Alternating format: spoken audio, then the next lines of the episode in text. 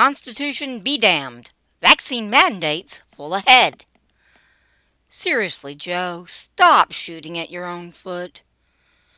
OSHA is making one heck of a power grab, and it's about to cost the U.S. a few billion just trying to fend off the lawsuits.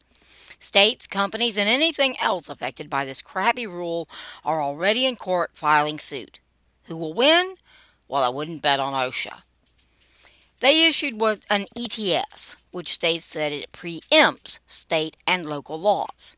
Yeah, that's gonna go over well with the states.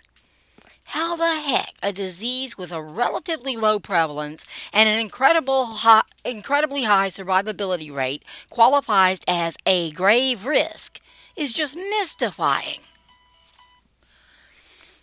That vaccines show early failure and fully vaccinated people can spread the virus and die from the virus makes the mandate purely insane. Worse, OSHA isn't public health. This is a disease, not a workplace hazard. It better not be. Employers will end up fined for any infectious disease that happens to be going around. Forget the flu. Stomach flu and other contagious disease that hap- that spread around the workplace each year are going to be costing people their jobs and their businesses. At best, and I really, really wouldn't bet on this lasting so long. The mandate will last one year and four months. The Democrats now face slaughter at the midterms.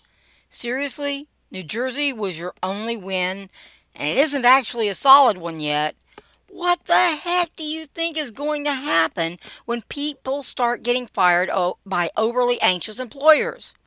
Hint don't bet on your party surviving this.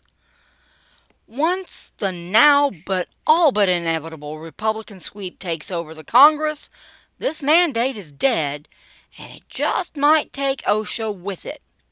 Republicans, not Democrats, now represent, kinda, the little guy. And there are a lot of little guys. The Republicans will flood every poll with watchers, so there won't be a repeat of 2020. That means we're likely to see a massive shift the, as the polls will be much more reliable. Possibly more reliable than they've been in a couple of decades in some places. Even if not, people are PO'd. And calling the soccer moms racists over November 2nd results probably just really sealed the deal. People are going to be voting for the Republicans in record numbers. Biden should have let this mandate die a slow, quiet death.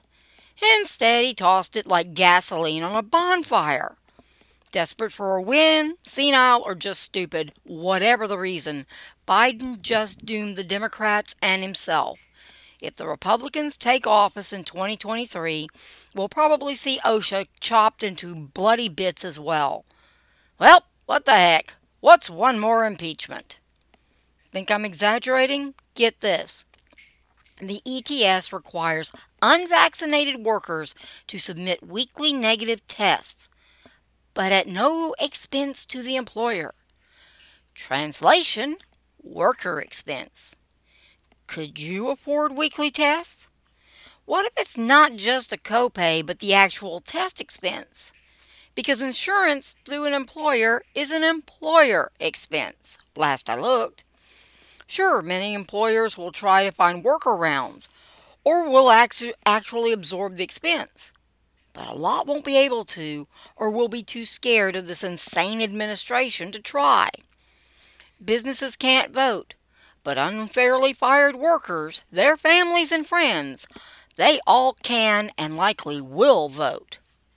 Just not for anything with a D near its name.